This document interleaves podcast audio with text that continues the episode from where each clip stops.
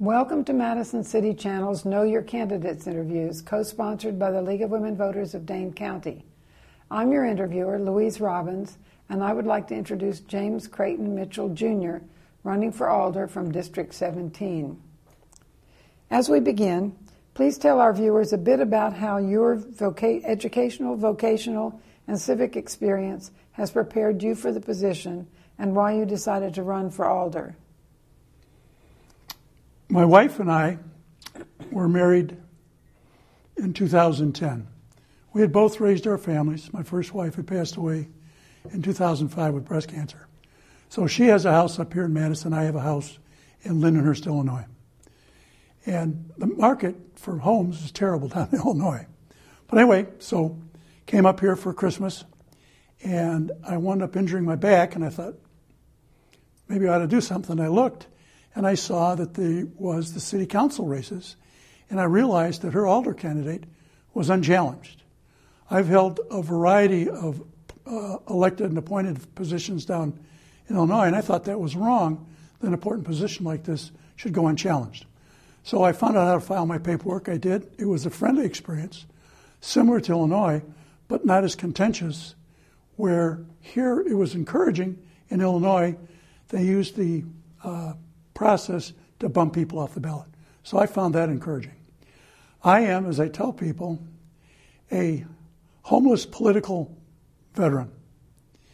And veteran in terms of a military person, but also politically, I'm a conservative down in Illinois Republican, and they're in shambles. And I saw an opportunity to come up here and perhaps be able to make a difference in the election process.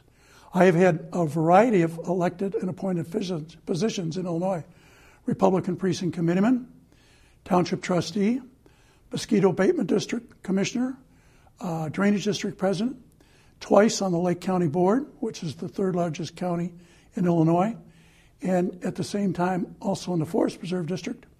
And when I lost my last uh, primary battle in 1990 for the Lake County Board, I moved up to Lindenhurst and I saw that the library trustee, who was the president at the time, was also running unchallenged and was using library material to promote his candidacy. Well, I knew politically that was wrong.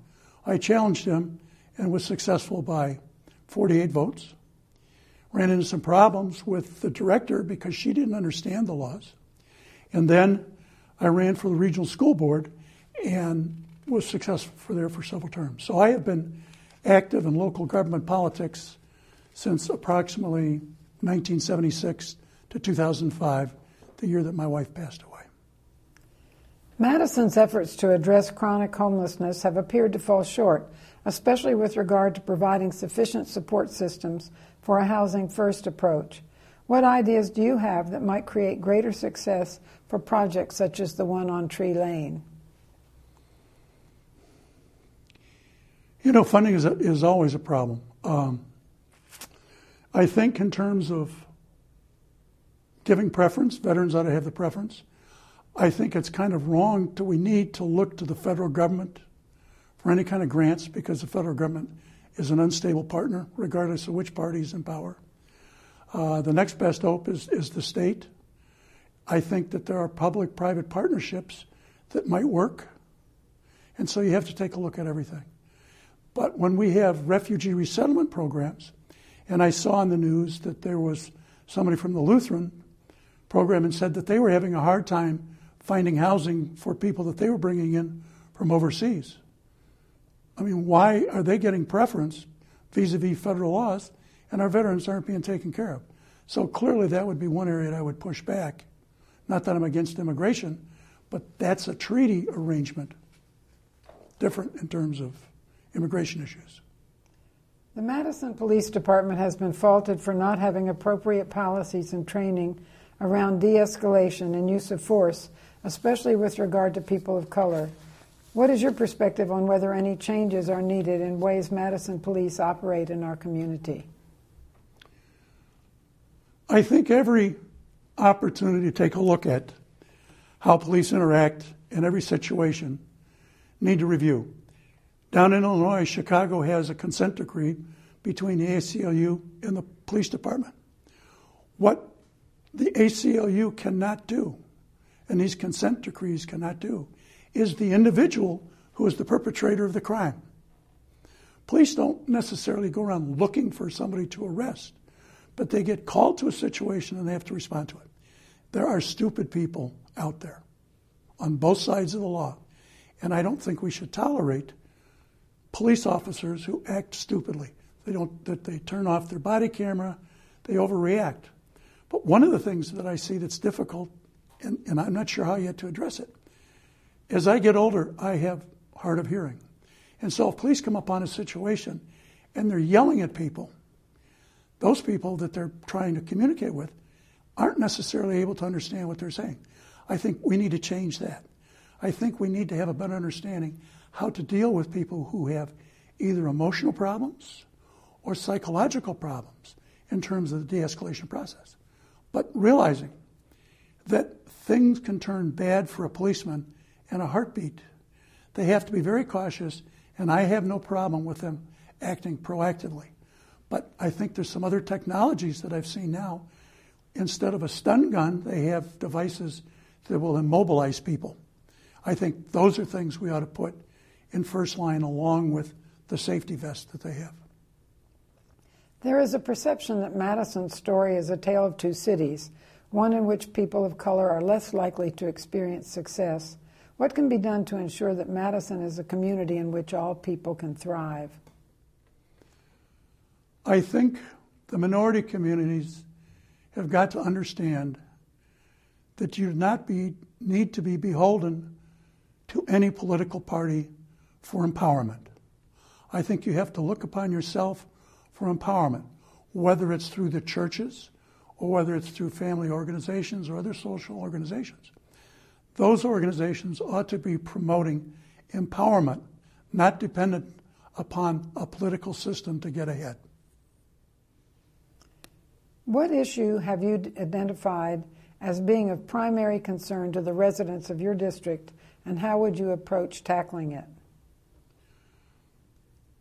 Clearly, taxes are one of the things. I mean, it's taxes are everywhere. I don't believe that governments need to tax their, themselves out of problems. For example, I've been a non smoker all my life. It's ludicrous to think that a governmental agency, state, federal, local, wants to put a tax on cigarettes, and yet it's a harmful product. More needs to be done to promote the overall health of the citizens. And so I would say, let's stop selling cigarettes. That's not saying stop smoking, that's an individual choice. But we don't need to pile taxes upon taxes to tax our way out of problems. I think we need to take a look and see which programs we can cut back and begin to save money that way. And then it may be easier to encourage businesses to stay or come here. The relationship between the council and the mayor appears at times to be contentious. Is this a problem? And if so, how would you improve the relationship?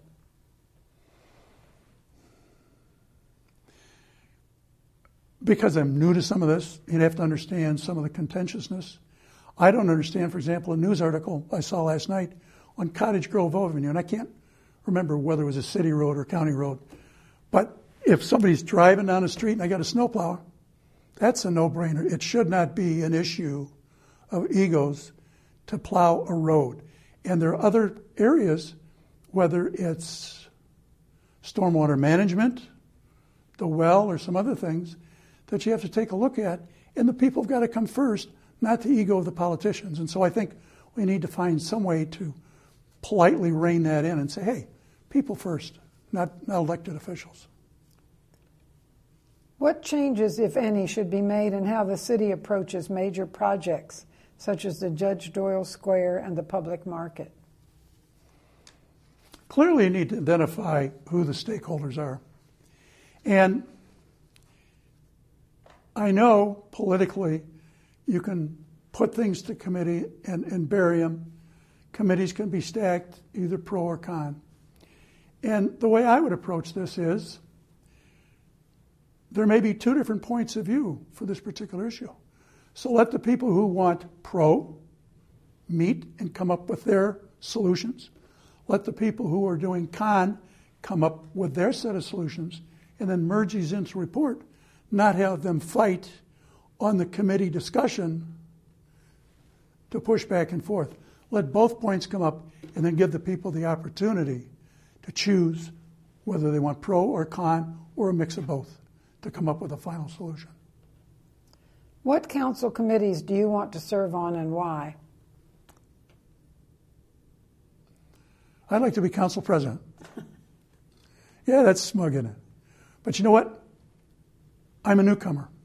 I don't come in with any baggage other than wanting to do a good job. I'm in my political area kinds of things, what's considered a WASP, white Anglo Saxon Protestant. I'm proud of it. And I'm proud of anybody else who has whatever label that somebody wants to put on them. I believe in openness. I believe that families, husband and wife, are the solution. I believe involvement in some kind of a religious institution is important because you get your values there. And so I believe I can open up the opportunity for dialogue without pushing this button or that button to either prevent or promote somebody individually. I think it's important that all sides have an opportunity to speak so we can hear what the facts are and get at the facts and come up with solutions based upon those facts. And I think I can come in and be unbiased. And that's why I'd like to run and become the chairman of the council. What would you like to say to the viewing audience as we complete the interview? I think Madison and the state of Wisconsin has a unique opportunity coming into the 2020 presidential election. With what little research I've done, the Wisconsin experiment back in the early 1900s talked about Wisconsin's involvement in progressive politics. And when you take a look historically, it was Republican. La Follette did not want to be corrupted, and so he started a movement to try and correct a lot of problems. There were significant women's rights issues. Women brought the public vote for women to have the right to vote. There were great land set asides, breaking up of the corporations and the corruption. That's what I would like to resurrect for Madison and Wisconsin and the rest of the United States and provide the leadership role that there is a better way of making America and our respective communities better places. I want to thank James Creighton Mitchell Jr. for speaking with us and the viewing audience for taking the time to know your candidates. Please vote in this and every election. On behalf of Madison City Channel and the League of Women Voters of Dane County, I thank you for joining us.